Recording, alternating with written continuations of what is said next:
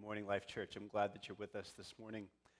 Um, I hope you have a Bible with you or some way to get the Bible in front of you. And in fact, if you don't, I'd encourage you just to hit pause on this live stream um, and go find a way to get the Bible in front of you. We're going to be in Matthew chapter 21 this morning, looking at what is traditionally called the parable of the tenants in Matthew 21, 33 to 46, as we just continue to walk through the parables that Jesus told in the Gospel of Matthew. And um, just right out of the gate this morning, I'll tell you that I have really only one goal or desire or aim for our time together in the Word this morning. And as I have uh, studied this passage and prayed over it and prepared for this time and, and prayed some more, there really is just one thing that my heart longs to see come from the time that we have together in God's Word today. I mean, I just simply and sincerely hope that as we spend time in the Word together today, that we would come away from this time loving Jesus more. That's it. I pray that we would see Jesus for who he reveals himself to be in this passage. And in response to who Jesus is, I just pray that, that we would love him more than we did before we began in this time together today. And that might seem like a really simple thing to pray, a really simple aim or desire for our time this morning. But I mean, the truth is that that is actually a supernatural thing. Like, if any one of us is going to love our Savior more today, that will only be because the Holy Spirit of God does a supernatural work in that one of us. And if all of us are going to grow in our love for and our affection for Jesus this morning, that will only be because the Lord has done a miracle in our hearts through our time in His Word today. That's what we need. That's what we pray for and what we long for. We need the Lord's help. We need God to intervene in our lives in such a way here and now through the power of His Spirit and through the preaching of His Word so that we might be drawn to Him more, so that we might love Jesus. Because we need God to help us in that, we should begin by praying together. Let's pray, church. Father, we do need you now.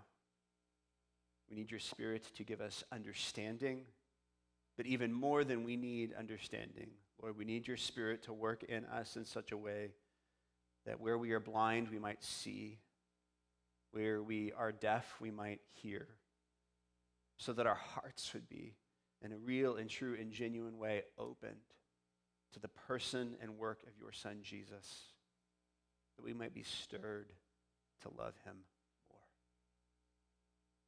God, we need you for that. And we pray that you would work here and now through your word to do that.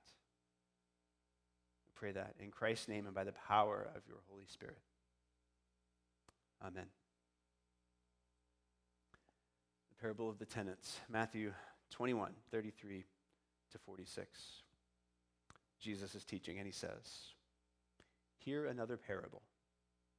There was a master of a house who planted a vineyard and put a fence around it and dug a winepress in it and built a tower and leased it to tenants and went into another country.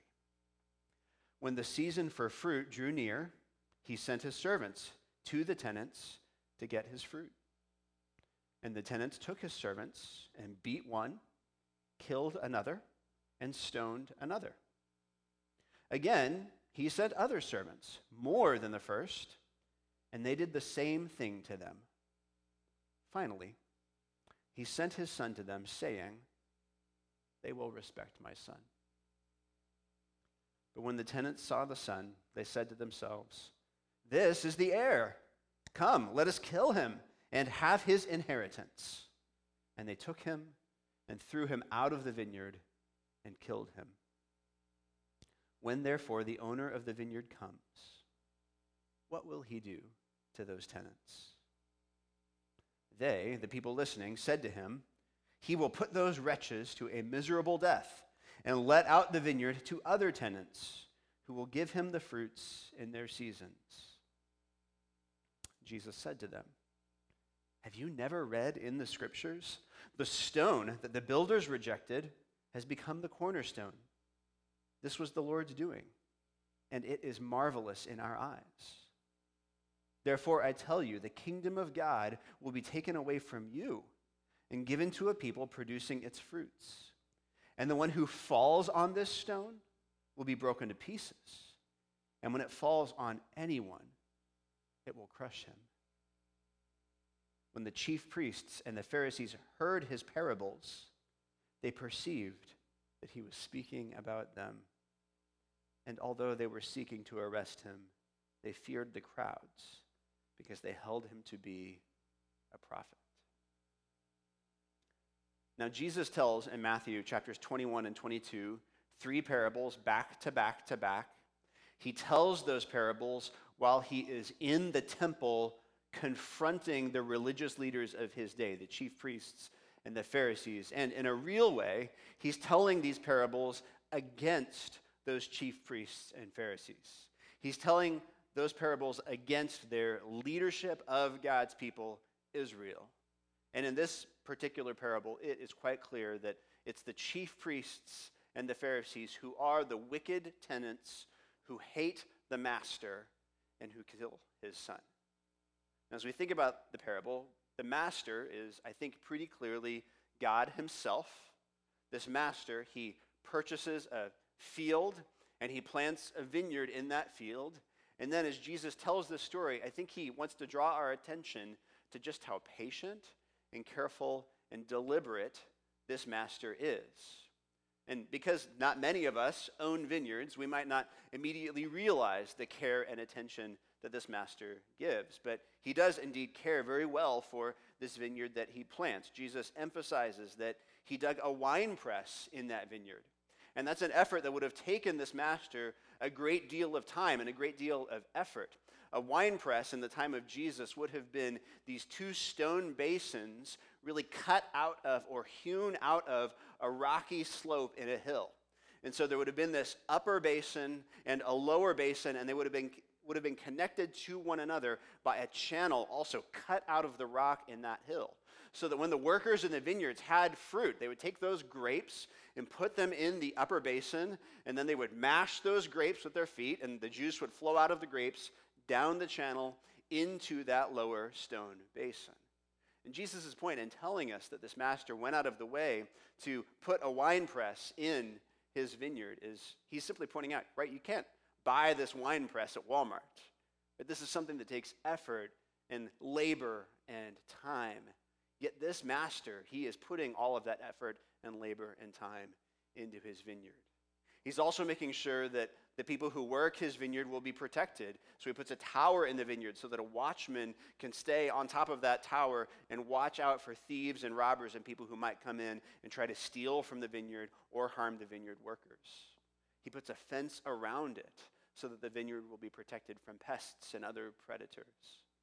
Indeed, this is a master who cares very much about the work that is going to happen in the vineyard that he has planted. And again, we might not recognize this not being vineyard owners ourselves, but even today, if you plant a vineyard, you don't get an immediate return on that investment. It takes four or sometimes five years before vines that are planted can bear the kind of fruit that you need to make wine. And so, this master, he is a patient businessman going in a very deliberate and careful way about his work. Now, the vineyard in the parable is intended to represent the people of God. That's actually a common metaphor for the Old Testament people of God throughout the Old Testament. You can see that time and time again. In particular, Isaiah 5, 1 through 7 is the song of the vineyard, where God is singing a song about his fruitless people. But the vineyard in the Old Testament represents God's people, his chosen people. Of course, in the Old Testament, that was the people of Israel, the nation of Israel. They are the people chosen by God and planted by God in the good soil to grow up and bear fruit for his namesake, for his glory. These are the people who are led by the wicked tenants, by the religious leaders, the chief priests and the Pharisees. One of the key points of this parable is that these tenants are not caring well for the vineyard, for the people that God has entrusted to them. The tenants, as we've said, they are the religious leaders. And I think one thing we are supposed to see in this parable is that they clearly hate their master. They do not love him, they do not respect him. And so when he sends servants to them and even ultimately his son to them, they reject those people every time because, in truth, they've rejected, they have hated their master. The servants that Jesus mentions in the parable represent the prophets, probably the Old Testament prophets and even New Testament prophets like John the Baptist. They're the people who have come to bring God's word to God's people. But because the tenants hate the master, they hate also his servants. Some, Jesus says, verse 35, they beat, some they killed, some they stoned. Finally, as a result of that, the master decides, he says it in verse 37, to send his son. They will respect my son, he says.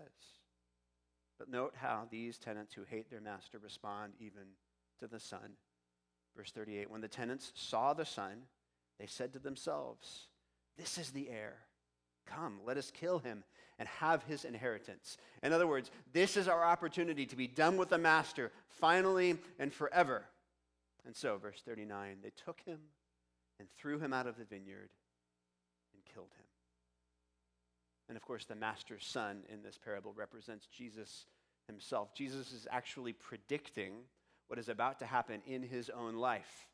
He went to the wicked tenants, the leaders of Israel, and they took him and threw him out of the city and killed him.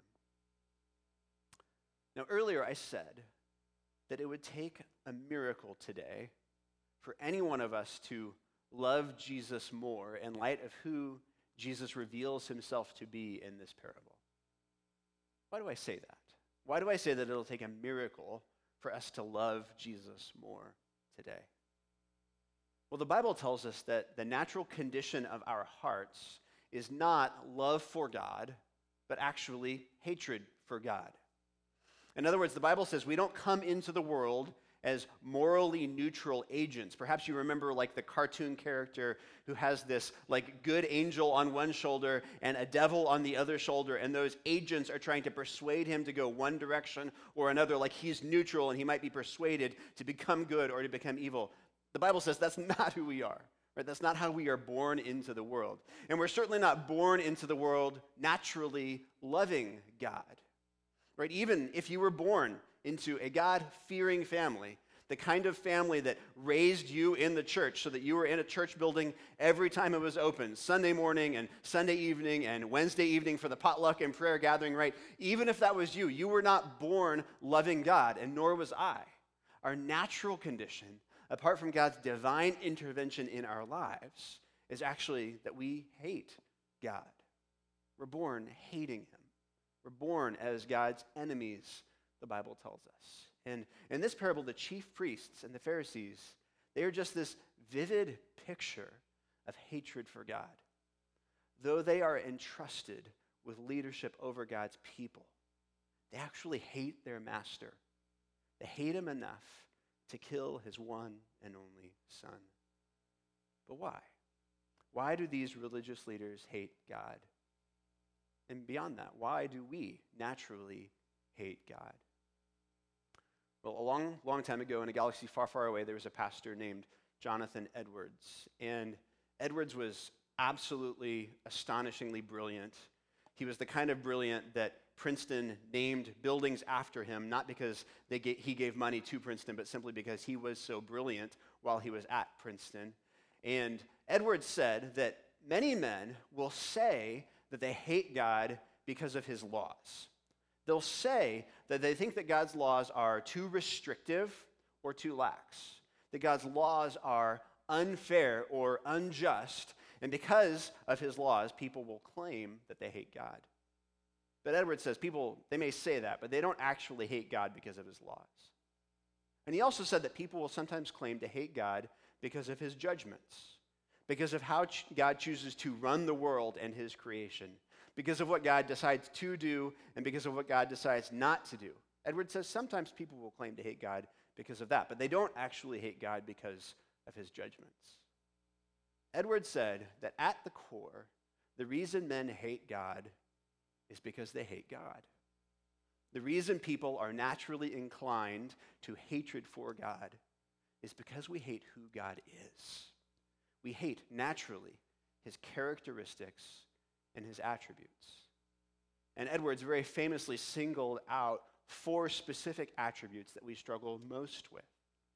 Edwards says that we hate God because of his holiness.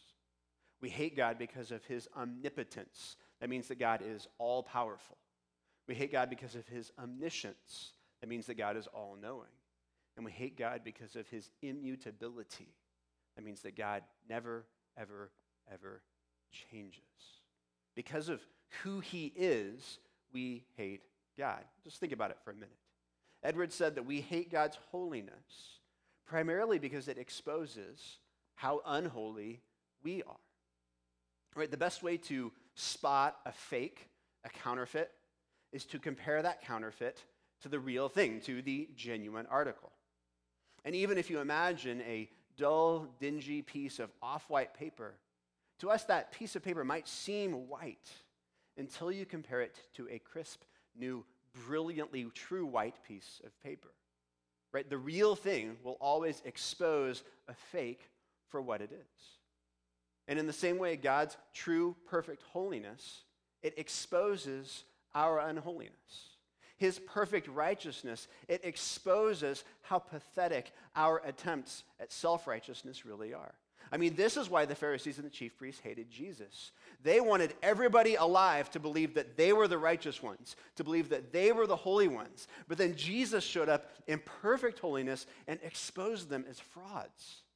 And they just hated him for that. Edwards says that we hate God's omniscience, the fact that God knows all things, because deep inside there are many things that we want to hide from God and from others.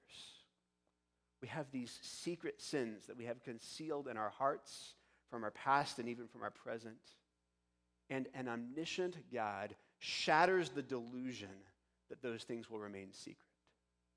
The truth is, an omniscient God means that everything that we've ever done or said or thought or felt, and everything that we ever haven't done that we should have done, everything that we ever haven't said that we should have said, everything that we haven't thought and haven't felt that we should have thought and should have felt, all of those things are known by God, and they will one day in history be exposed because God is omniscient. And we just hate Him for that deep inside. Edwards said we hate the omnipotence of God, the fact that God is all powerful. Again, because we, we cling to the delusion that we're strong and not weak. We want to pretend that we have power. And when we consider the omnipotence of God, we're confronted by the fiction we are strong when in fact we're weak. In the same way that an eight year old bully doesn't act so strong when a bunch of middle schoolers show up on the playground. In the same way that if you're working out at the gym, you don't stand so tall when a world class power lifter comes in and starts lifting next to you, right? If you're curling 15s, it doesn't seem so great when the dude next to you is curling 50s. In that very same way, right? The true power of God, the omnipotence of God, makes us feel weak. And naturally, we hate God for that. And Edwards added that we hate God because he is immutable, because he's unchanging. And the reason we hate God because he's immutable is because it means that everything that we already hate about God will always be true about God. And so God will always be perfectly holy. He's not going to soften up in his old age. Later in his life, he's not going to suddenly take a different, softer view of our sins. He's always going to be perfectly and absolutely pure. Because God is immutable, he's always going to be omniscient. He's always going to be all knowing, which means nothing's ever going to slip through the cracks with God. Right? He's not going to become a feeble pushover of an old man late in his life. He will always be all knowing. Nothing will ever be concealed from him because he's immutable. And because God's immutable, that means he will always be omnipotent. His power isn't going to diminish. In our heart of hearts, we're like young children who wrestle with their father, longing for the day when they will be older and stronger, and for the day when their father will be older and weaker, so they might finally, in that day, best him. And the immutable omnipotence of God means that that day simply will never be. God's power is unchanging, and we will never be stronger than He is. His strength will always expose our weakness. So, Edwards' point was that God will always unchangingly be everything that we naturally hate about Him. That is, unless God intervenes in our hearts.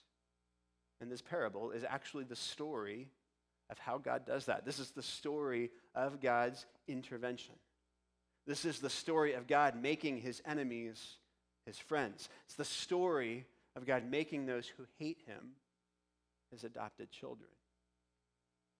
In verse 40, Jesus, he traps these wicked tenants who hate him in their own words. He asks that question, which is the punchline of the parable. Verse 40 When therefore the owner of the vineyard comes, what will he do to those tenants?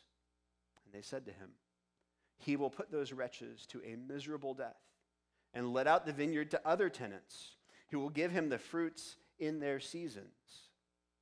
And Jesus said to them, Have you never read in the scriptures? And quotes Psalm 118 The stone that the builders rejected has become the cornerstone. This was the Lord's doing, and it is marvelous in our eyes. Therefore, I tell you, the kingdom of God will be taken away from you, you wicked tenants, and given to a people producing its fruits. And the one who falls on this stone will be broken to pieces. And when it falls on anyone, it will crush him. And what Jesus does here, we see him shifting the metaphor. He's moving away from the vineyard and now moving to the construction site builders in Jesus' day, they would scour the countryside looking for the perfect stones to lay in the foundation of their buildings.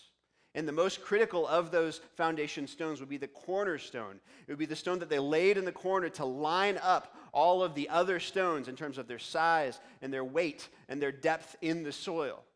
And Jesus is saying to these wicked tenants, to these chief priests and the Pharisees, He's saying, You're like builders who were looking for the perfect cornerstone, and you saw it and you rejected it. But then God came and took that rejected stone and made it the perfect cornerstone of His true people, of His living temple, the body of Christ. And now all who stumble on that stone will perish. All who fall under that stone will be crushed by it. Jesus said. And of course, the leaders, they know that Jesus is talking about them here. That's actually the true irony of this parable. Jesus tells a parable which inspires the leaders to do exactly what the parable said they would do. They hated their master, they did not respect their master's son. And so, in just a few chapters ahead in the Gospel of Matthew, they arrest their master's son, they beat their master's son. They mock their master's son.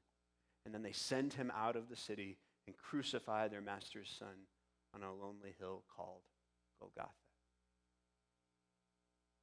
Today, as we think about this parable, I think there are two lessons primarily that we need to consider. First, we need to consider the fact that this parable paints a very vivid and beautiful picture for us of the patience of God. To our ears, the master in this parable, if we're honest, he seems like a gullible dupe, doesn't he? I mean, he sent servants to his tenants, and they've mocked and stoned and killed those servants. He sent more servants to his tenants, and they treated them the same way. So finally, he thinks, you know, surely they'll respect my son. But I don't think anyone listening to this parable the first time or reading it 2,000 years later expects these wicked tenants to do anything different. I don't think any of us expect these tenants to respect the Son. I mean, if the definition of insanity is doing the same thing over and over and over again, but expecting different results each time, then this master is insane. Except that he isn't. No, he is stunningly patient and gracious. And what appears to us to be some naive gullibility is actually just a marvelous expression of his patience and his love and his grace.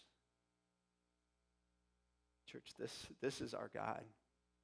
that the Father sent the Son to die for the very people who nailed him to the cross. The Son was forsaken by the Father so that the very people who forsook him in this life would never have to be forsaken by the Father in eternity if they trust him in faith. God did not respond to the rebels who hated him with hatred, but with patient, self sacrificial love. He sent his Son so that those who hated his Son could become his sons and his daughters. Will you set your mind and your hearts on that this morning? I mean, you hated God. I hated God. That's what our sinful rebellion amounted to. And he responded, not by crushing us, but by crushing his son for us. He is patient. He is so gracious. Will you set your mind on him today? Come, behold the wondrous mystery Christ the Lord upon the tree. In the stead of ruined sinners hangs the Lamb in victory. See the price of our redemption. See the Father's plan unfold, bringing many sons to glory. Grace unmeasured, love untold. And would you set your mind on that today? On the incredible, gracious patience of God. As you do, I can't see how you wouldn't love him more. The second lesson that we need to see in this parable is that while God is patient, he's also just. In other words, he's not patient forever. There will be a day, Jesus is telling us, when God holds his tenants accountable for their actions. He will, as the tenants themselves say, put those wretches to a miserable death. God will judge those who don't accept his son or respect his son in this life. For those who repent of their sin and trust Jesus in faith, Jesus is the cornerstone. We can build our lives upon him. Upon him, we are actually being built into the new living temple of the Lord. But for those who resist him and who persist in their hatred of him, Jesus is not a cornerstone, but a stumbling stone. All who fall on him will be broken to pieces, he says. If he falls on anyone, they will be crushed by him, he says. Jesus Christ is the just judge of the universe, and he will judge those who remain in rebellion against him. Now, this parable makes clear, church, that there are only two kinds of people in the world there are those to whom Jesus is cornerstone. Their lives are built on him. And there are those to whom Jesus is a stumbling stone, those who will be crushed by him. And this parable just makes it so clear that there, there isn't a third option, or there's no third way. You either love Jesus or you hate him. And yes, Jesus, as he's presented in this parable in the Bible, he is absolutely and perfectly holy. But in the gospel, he offers you that holiness. He offers you, through his perfect life and sacrificial death, the opportunity to be made holy in your standing before God. He makes available to us his perfect, righteous reward. He cleanses us with his perfect holiness, and he makes us acceptable dwelling places for God's Holy Spirit. And so, yes, Jesus is perfectly and absolutely holy. But because he came to be crushed for us, that holiness can actually be good news and not bad news. And yes, Jesus is omniscient and all knowing. But that only means that he knew everything that he might possibly know about you including your deepest, darkest secrets, including the things that you won't even admit to yourself, much less to other people. He knew the absolute worst things about you that could possibly be known. And still, knowing all of those things before the foundation of the earth, he chose to die in your place. Yes, he's omniscient, he's all knowing. He knows all of your sins. He counts not their son. He holds them not against you. And yes, Jesus is perfectly omnipotent, He's all powerful. But that only means that He could have used His power to crush those who rebel against Him. And instead, He chose to offer Himself for those who trusted in His saving work. Yes, He's all powerful, but that only means that He could have summoned a heavenly host to save Him from the cross. But instead, He chose to die for you and for me. Yes, He's all powerful.